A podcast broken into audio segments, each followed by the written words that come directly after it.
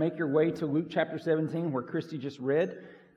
Thank you, Dallas and team, for leading us this morning. Pastor John is in Central Asia. Pastor Chad is coming back from the Dominican Republic, and so we look forward to him being back, and we'll continue to pray for Dr.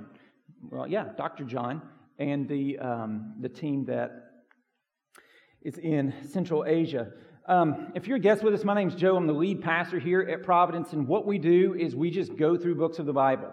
The Bible is God's Word, not what I say, and so my job as a pastor is to just try to read this to you, explain this to you, illustrate this to you, and then apply that to you. So that's my job, and as we make our way through books of the Bible and through passages of Scripture, there come those days that are a little easier, and there come those days that are a little harder, and today is a day that might be a little harder in some ways, because today is a day where Jesus very much is drawing a line in the sand between those who are believers and those who are not believers. He's going to be talking very much about what is to come as it relates to believers and what is to come as it relates to non-believers. And by believer, non-believer, I'm talking about those who have personally trusted by faith in Christ, what He has done, His life, His death, and His resurrection, that He paid for our sins on the cross, and that when we trust Him, we're receiving His payment, and He's giving to us His righteousness. And so a transaction takes place. He takes our sin, He gives us His righteousness, and we can stand clean before God the Father, not on the basis of what we've done, because all we've done is sin, but on the basis of what Jesus has done and His perfect life in the place of ours, and then His death in the place of ours. And so that is what our hope is found in. And so to kind of get into what we're talking about this morning in particular, and first I just want to tell you a story. Our lives changed yesterday because we got a dog. First time. And so we're really excited about our dog. Thank you to those of you who made that happen. His name is Luther. This is the 500th, and I'm a nerd, come on, it's okay.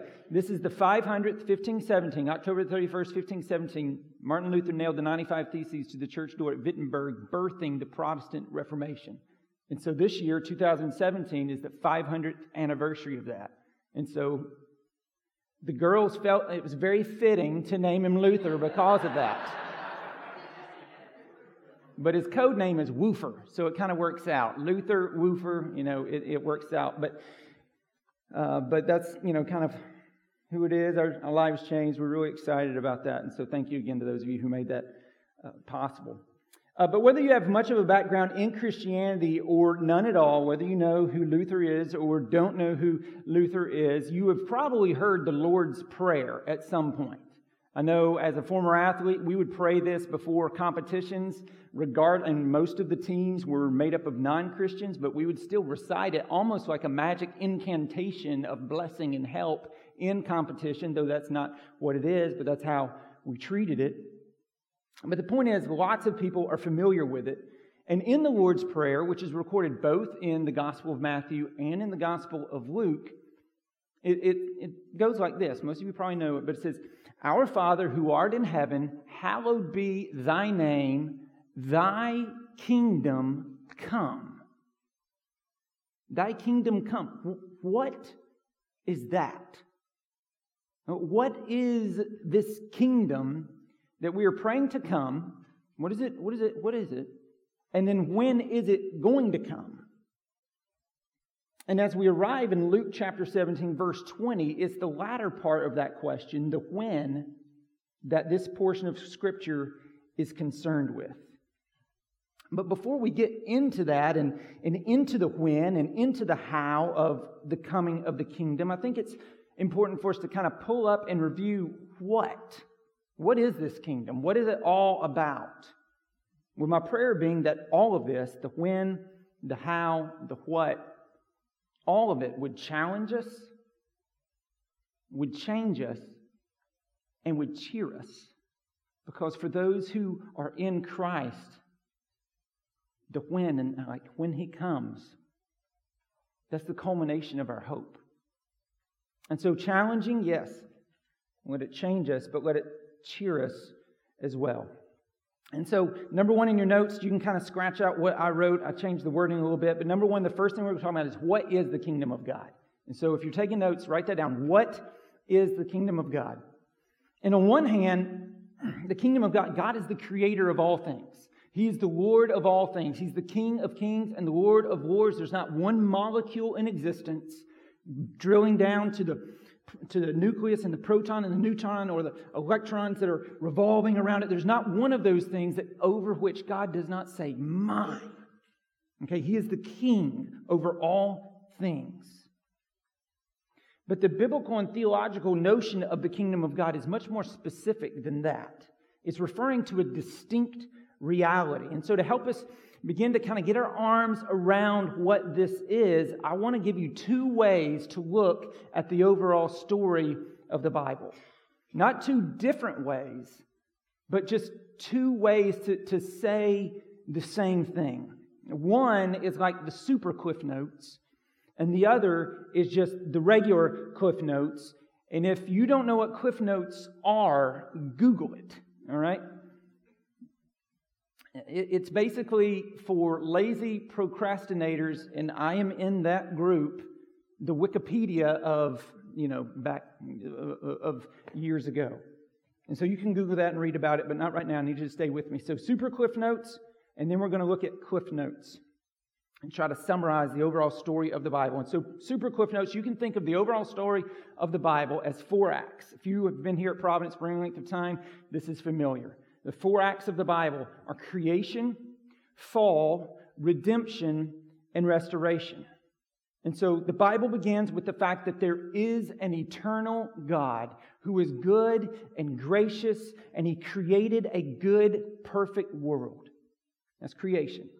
And then mankind rebelled against this God and brought the curse of sin and all of its disastrous consequences into the world, fracturing the harmony and the peace, the shalom of God. All right? The universal good design was fractured, including separating man from God because of our sinfulness. He's holy. We're sinful. There's a separation now. So that's the fall of mankind. So creation, fall. If you have a Catholic background, this is original sin. So creation, fall, and so that's Genesis 1, 2, and 3. You've already got the first two acts of the Bible. And then the whole rest of the Bible is about the redemption that is in Jesus and how we can be made right with God and have our sin atoned for through the cross of Christ. And so the whole rest of the Bible is about this redemption and the coming restoration of all that's been broken by sin. Creation, fall, redemption, restoration, where everything that's gone wrong will be made right, and where the paradise that we lost in Adam and Eve, will be regained in Christ when He comes again, and there's a new heavens and a new earth. And so that's the super cliff notes, overarching story of the Bible. You might call it a meta-narrative, all right? Creation, fall, redemption, restoration. This is what's going on in the universe. Creation, fall, redemption, restoration. This story is happening, and we are a part of it. Super cliff notes. But then the cliff notes, where we begin to, say it a different way, but really just saying the same thing, but maybe with a few more details. It's still a summary, but a few more details. We can look at it through the lens of the kingdom of God. All right, through the lens of the kingdom of God. And we see the pattern of God's kingdom established right there in the first act, in creation itself. And so right out of the gate, Genesis 1, Genesis 2, we get the pattern of God's kingdom. And here is the pattern of God's kingdom. You want to write this down. The pattern of God's kingdom is this. It's God's people in God's place, under God's rule and blessing. That's the pattern of God's kingdom. It's God's people in God's place, under God's rule and blessing. And this pattern is established right out of the gate, first act in creation. Act 1, Act 2, Act 3, Act 4. Act 1, in creation, we get the pattern. God's people, God's place, God's rule and blessing. And so here's how it rolls out in chapter 1, or in Act 1. You've got God's people, Adam and Eve, in God's place, the Garden of Eden, under God's rule and blessing. All right, so the pattern is established right there. God's people are in God's place under God's rule and blessing. That's the pattern. But then the fall happens. Act 2, we just talked about. The fall happens, and God's people, Adam and Eve, rebel against God. They fractured the shalom. They fractured the very good, perfect design. Sin enters the world. But immediately, Genesis 3, verse 15, God promises, I'm going to send one someday.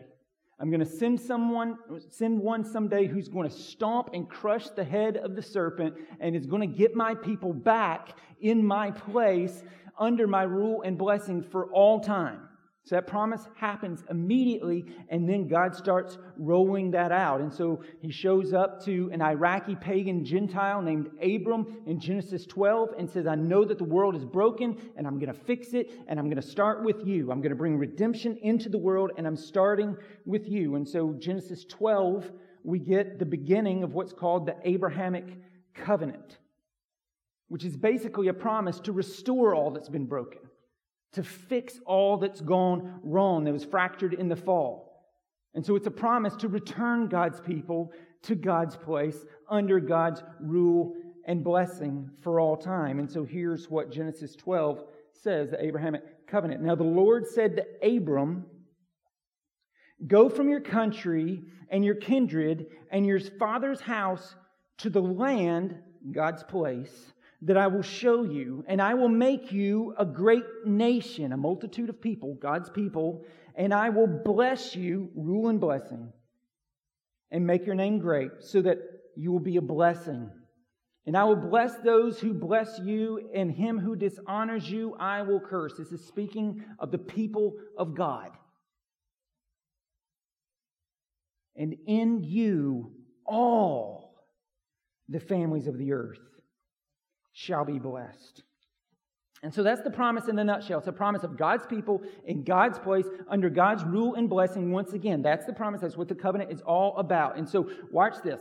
In Eden, you have the pattern of the kingdom established, right? God's people in God's place under God's rule and blessing. In Abraham, now you got the kingdom promised that God's people will be back in God's place under God's rule and blessing. We get to David and Solomon, and you have the kingdom foreshadowed. It's an initial fulfillment, but this is not what Abraham was looking forward to.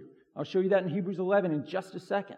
So you've got the kingdom foreshadowed, and you have this temporary collection of God's people in God's place under God's rule and blessing. So you kingdom promised, or kingdom, the pattern of the kingdom, the promise of the kingdom, the foreshadowing of the kingdom. You keep rolling it down through history. You get to Jesus, and Jesus shows up and he says, repent, for the kingdom of God is at hand.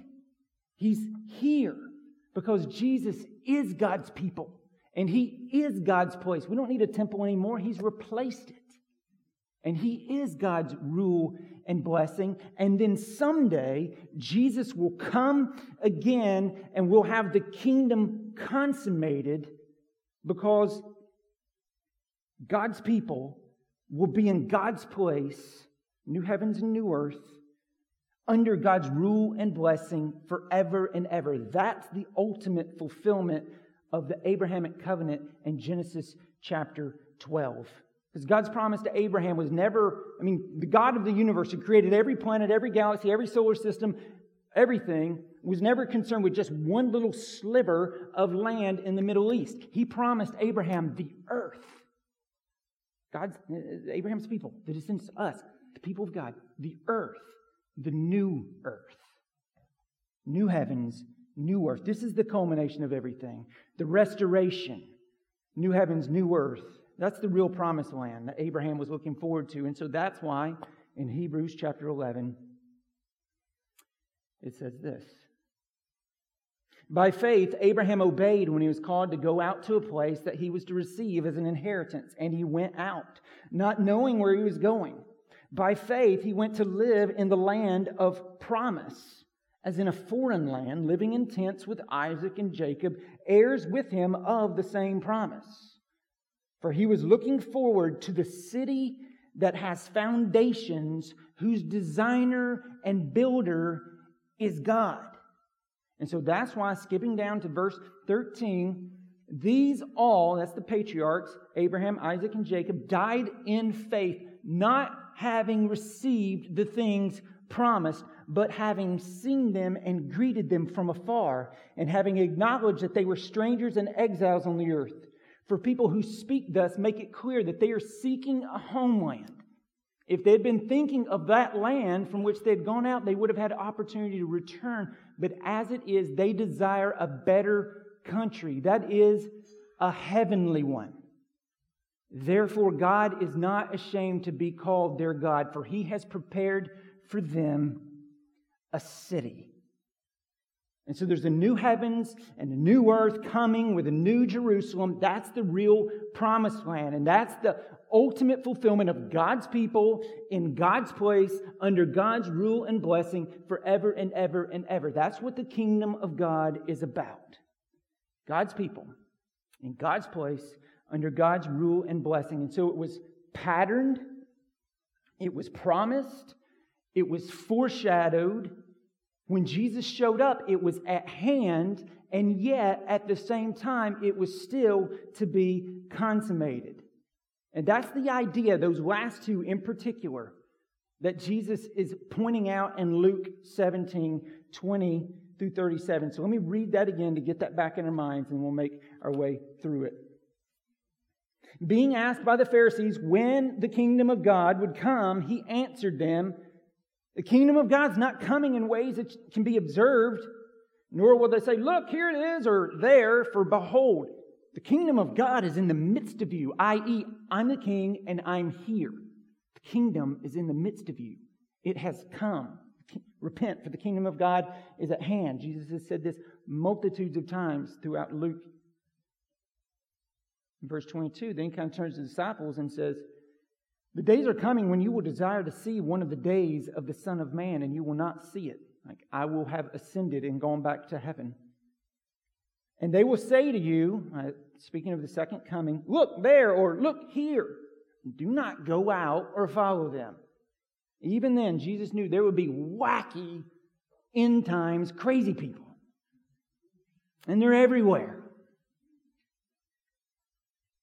Here's how it's going to go down. "For as the lightning flashes and lights up the sky from one side to the other, so will the Son of Man be in His day. But first, He must suffer many things and be rejected by this generation." He's pointing out His death on the cross. There is no kingdom possible without Christ dying for our sins. And then he says, verse 26, "Just as it was in the days of Noah, so will it be in the days of the Son of Man. They were eating and drinking and marrying and being given in marriage until the day when Noah entered the ark and the flood came and destroyed them all.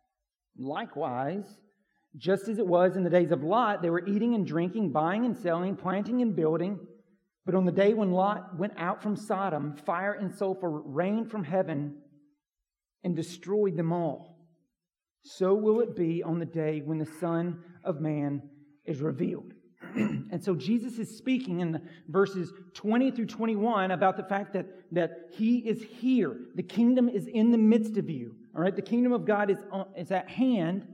And then verses 22 through 37, he's speaking of the fact that the kingdom of God is still to come. And so what Jesus is driving at, and this is number 2 in your notes, is that the kingdom is an already but not yet paradigm. Okay, I know these are deep waters today. This is the way it rolls out. I told you sometimes it's harder. Already, but not yet paradigm.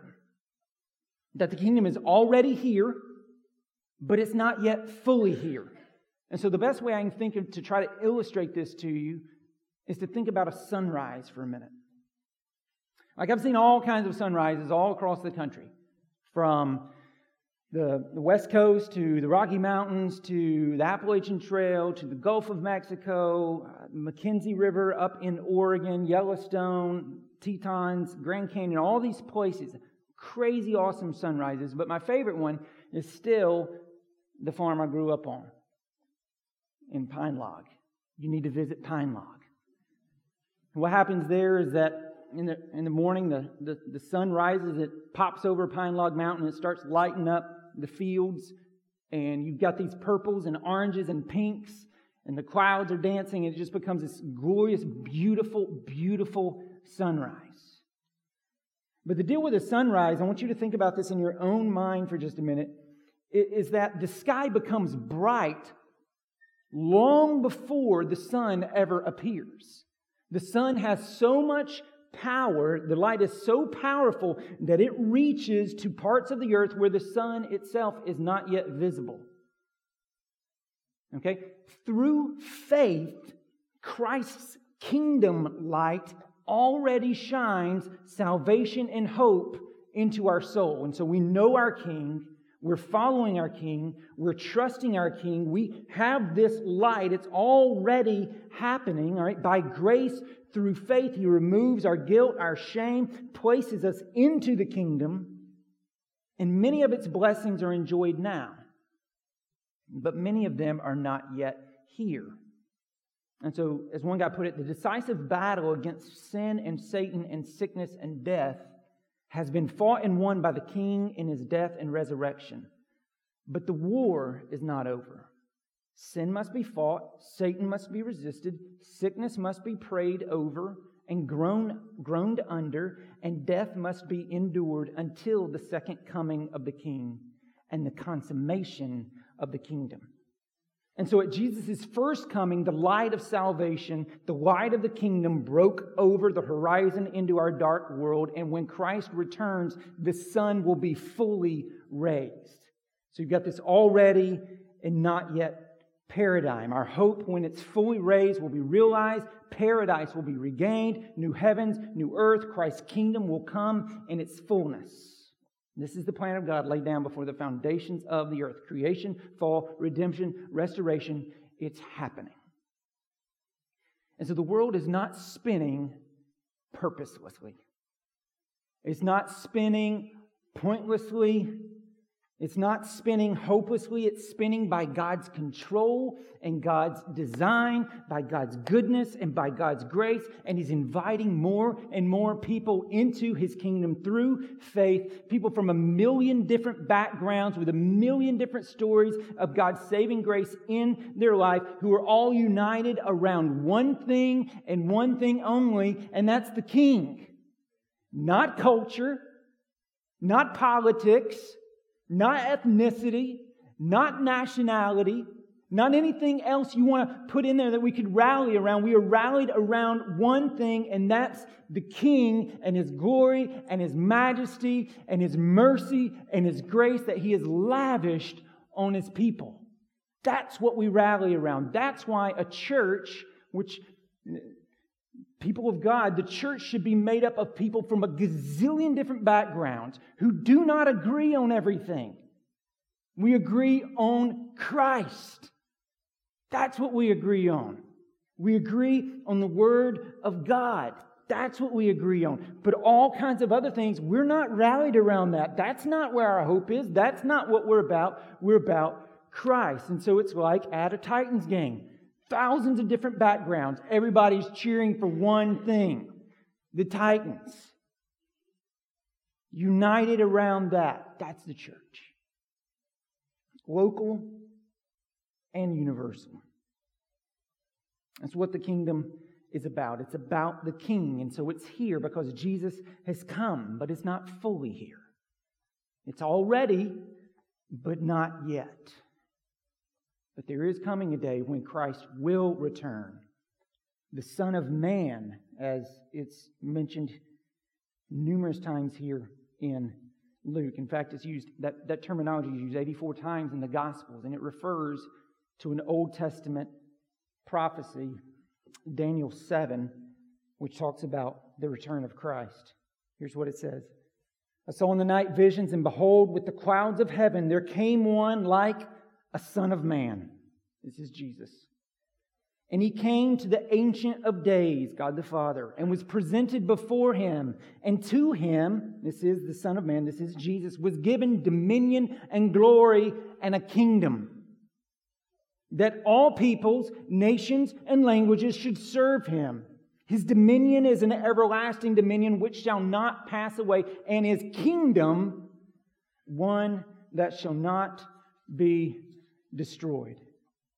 And so again, you've got the kingdom, it's come, Jesus has come, and it's coming. Already, but not yet. Partly present, partly future. Already, but not yet paradigm. But this day of Jesus' return and the culmination of the kingdom is coming. It's coming. And when it happens, it will be unmistakable. There will be no one saying, you think this is it? Is this it? No one's going to do that. There will be no questions. It'll be worldwide. There will be no place that you can be on all of God's earth where you will not be aware of the fact that Christ has come. It's going to be sudden, like lightning, so no chart or diagram is going to be able to prepare you for the instantaneous moment when it comes, and it's going to be inescapable. There will be no place where you can go and say, sorry, I missed that, didn't know that this was happening. And so because of that, the day of the Lord, as wonderful as it will be for Jesus' people, will be absolutely calamitous for those who are unprepared for it. Alistair Begg puts it like this: every single person in this room will see Jesus face to face. The only question is whether we will meet Him in the welcome of His friendship, having embraced Him by grace through faith as our Savior, or whether we will bow down under His foot, meeting Him as our eternal judge. And so number 3 in our notes is a hard question. But it's a very real one that this text demands that we ask. Again, what my job is to try to explain this text, not come up with it. And so this text is demanding of us to answer this question. Are you ready for the kingdom to come? Are you ready? Are you? Are you ready? Am I ready? Have you trusted Christ? I mean, for many of us, we prepare for this last day like all the time. So we get our annuities and we get our 401ks and we get our life insurance and we set up primary beneficiaries and secondary beneficiaries and trust funds. And so we've prepared for this because we know that there's a day coming that we're going to die, and we want to make sure that those that are left behind are well cared for. This is a good thing. This makes perfect sense. We should do that if you're able to. That is a good thing. But if when you die, you're going to a direct encounter with God, or if Christ returns before you die and you are going to meet Him face to face, what possesses you to prepare for time and not for eternity? A lot of times we're just going about our lives like in the days of Noah and in the days of Lot, and we're eating and we're drinking and we're marrying and we're buying and we're selling. And we're just going, but we're never taking time to consider that Christ is going to come again, or we're going to die, and we're going to have to give an account for our life. He's coming again. And He's coming with the kingdom. We're happy about that as believers. And He's coming with judgment as well. And it's coming suddenly. And it's coming unexpectedly and unmistakably. In verse 26 again, just as it was in the days of Noah, so will it be in the days of the Son of Man. They were eating and drinking and marrying and being given in marriage until the day when Noah entered the ark and the flood came and destroyed them all. They were not ready. They did not know. Boom. Likewise, just as it was in the days of Lot, they were eating and drinking, buying and selling, planting and building. But on the day when Lot went out from Sodom, fire and sulfur rained down from heaven and destroyed them all. So will it be on the day when the Son of Man is revealed. And so are you ready? Christ could come at any minute. Are you ready? And the Son of Man will come with a suddenness and judgment, as God's judgment always come. It came fast with Noah. It came fast with Lot and Sodom. And that suddenness demands that we get ready today, right now. And I know this is hard, but with these references to Noah and Lot, Jesus is teaching that his judgment is a disaster coming worse than anything FEMA could ever imagine. The people in Noah's day never saw it. Boom, judgment came. The people in Lot's day never knew it. Boom, judgment came. And so hear this warning. Jesus is warning us that God will suddenly call us to account. Suddenly. And he's not going to, there's not going to be a horn that sounds like on a flight when you're flying and it's, boom. We are now descending, prepare your seats, and da-da-da-da. There's going to be no warning, hey, 5 minutes and Jesus is coming back, make sure that you get your final preparations made. This is the warning. Jesus is warning us. And the only reason he's delayed is because he's graciously inviting more people into the kingdom before he shuts the door forever.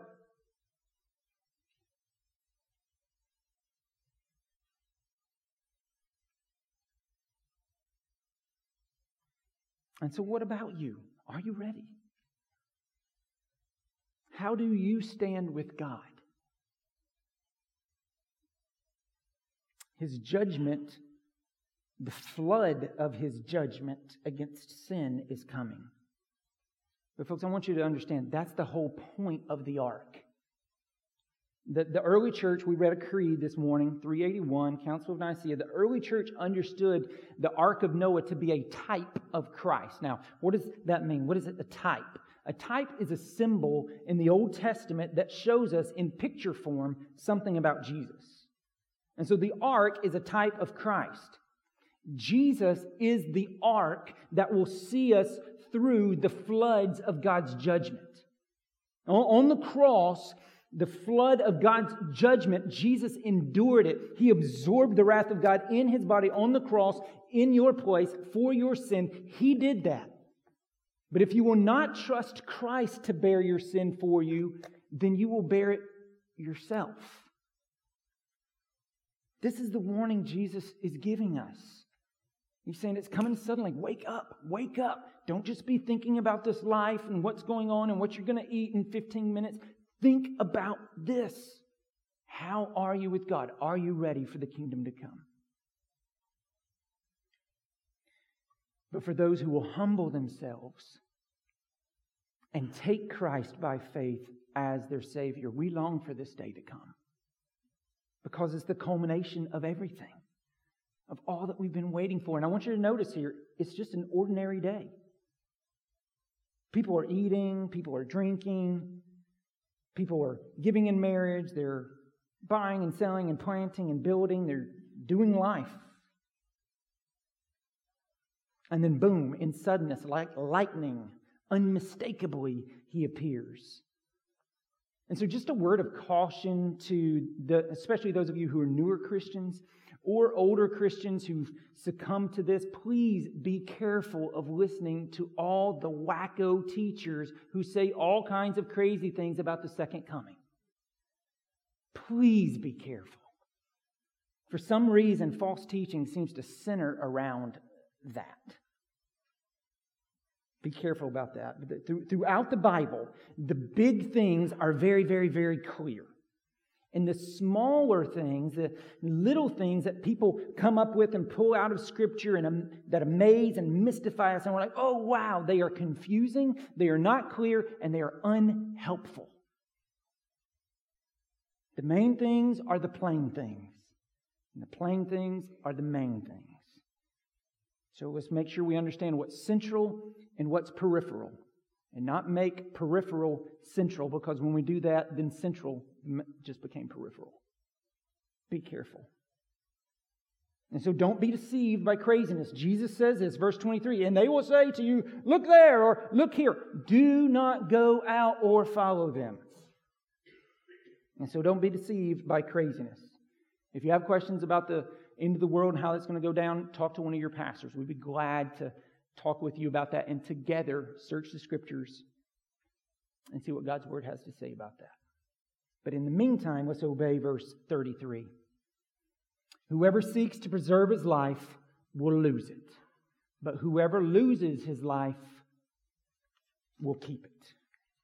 And Jesus said things like this all throughout. I mean, this is very much, if you were here 2 weeks ago, we talked about the rich man and Lazarus. This is the same thing. The rich man sought to preserve his life, and he lost it. And so Jesus is saying, don't be like that guy. And so here's some questions for you. How are you giving your life away for Christ? How are you giving your life away for Christ? How are you losing your life so that you might gain it? Giving up the things that maybe you are naturally drawn to, or you love, or you adore, that are maybe idols in your life, and you're giving them up and you're living for Christ. How are you giving your life away for Christ today? There was a missionary in the 50s who died in Ecuador named Jim Elliot. A lot of people think he wrote this like right before he died, and then he died. No, he wrote this years before he ever went on the mission field. And he said, "He is no fool who gives up what he cannot keep to gain what he cannot lose." What are you giving up for Christ? And so the kingdom is coming. Are you ready? For the non-believer, this is unsettling, this is unnerving, this is uncomfortable, frightening. But for the believer, this is what we long for. We long for Christ to come and make everything right. We long for, as Gandalf told Sam, for all the sad things to come untrue. Because deep down we know that death and pain and sorrow, they are not natural. We are not meant to live like this. We are meant to live free from these things. And so we long for a better place. We long for the shalom and perfect fellowship with God and perfect fellowship with one another, a true brotherhood of mankind, perfect harmony with nature and agriculture, perfect cultural development, enjoyment of the arts and athletics and academics, perfect rest, perfect work. And this is where we're headed. Jesus will come again and bring the kingdom with him. But he will not come as a baby, lowly and meek. When he comes again, Revelation 19, he will come as a warrior king on a white horse with a tattoo on his thigh, the blood of his vanquished foes on his robe, and snake boots on his feet to crush the head of the serpent. He's going to come again, and when he comes in this glorious return, the kingdom of God will come in its fullness. We'll have new heavens, we'll have new earth, all that's gone wrong, made right, all that's sad come untrue. Creation will be restored. Revelation 21, "Then I saw a new heaven and a new earth, for the first heaven and the first earth had passed away, and the sea was no more. And I saw the holy city, New Jerusalem, coming down out of heaven from God, prepared as a bride adorned for her husband. And I heard a loud voice from the throne saying, 'Behold, the dwelling place of God is with man. He will dwell with them, and they will be his people.'" So we've got God's place, right? We've got God's people in God's place under his rule and blessing, and they will be his people, and God himself will be with them as their God, and he will wipe away every tear from their eyes, and death shall be no more, neither shall there be mourning, nor crying, nor pain anymore, for the former things have passed away.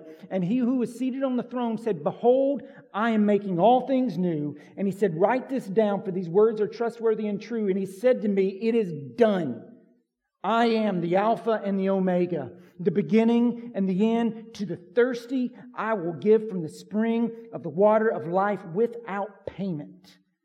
And the one who conquers will have this heritage, and I will be his God, and he will be my son." And so, yes and amen, our Father, who art in heaven, hallowed be thy name.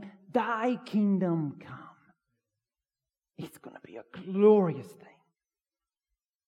But Jesus warns as well. Are you ready? Let's pray. Father, we thank you for your good design. And in this life, Lord, we want to match back up with that design, broken as we are, fallen as we are, marred as creation is by sin. We know that your designs are perfect. And we want to match back up with that, but we cannot and we will not fully and finally until you return. We will struggle. We will still confess sin. We will still fall short. And you will still give grace because you are gracious and you are merciful. And so, Father, we pray on the one hand, we long on the one hand for you to come again, Jesus, and make right all that's gone wrong. Bring the kingdom. End death. End sin. End wickedness. End suffering. End famine. End dirty water. End racial division. End war and greed and poverty. End evil and wickedness and immorality. But on the other hand, God,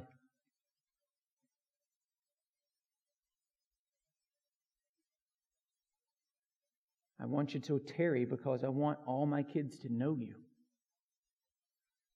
I want all my friends to know you before you come again. I want all my loved ones to repent and believe and have eternal life. And so we pray, yes, come, kingdom. Even as we're concerned about these things, we trust you and your goodness and your grace. But for all those that are within hear of my voice, would you help them to ask the question, are you ready? And if the answer is no,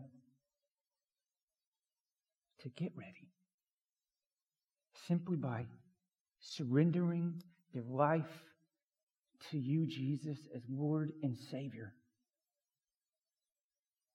by receiving the offer of salvation that you hold out to them, that anyone can grab hold of if they will just repent and believe and acknowledge that they are a sinner, that they cannot make themselves right before a holy God, no matter how much good they can do, versus infinity, you will never get there. Infinity of holiness. And so Jesus came and did for us what we could not do. And so, Father, if there are people here who do not know you, save them in this moment. Give them faith to believe. And let us as a church or as pastors or as individuals and friends rally around them and help them to know and follow and grow in your grace and mercy until your kingdom comes. In Jesus' name.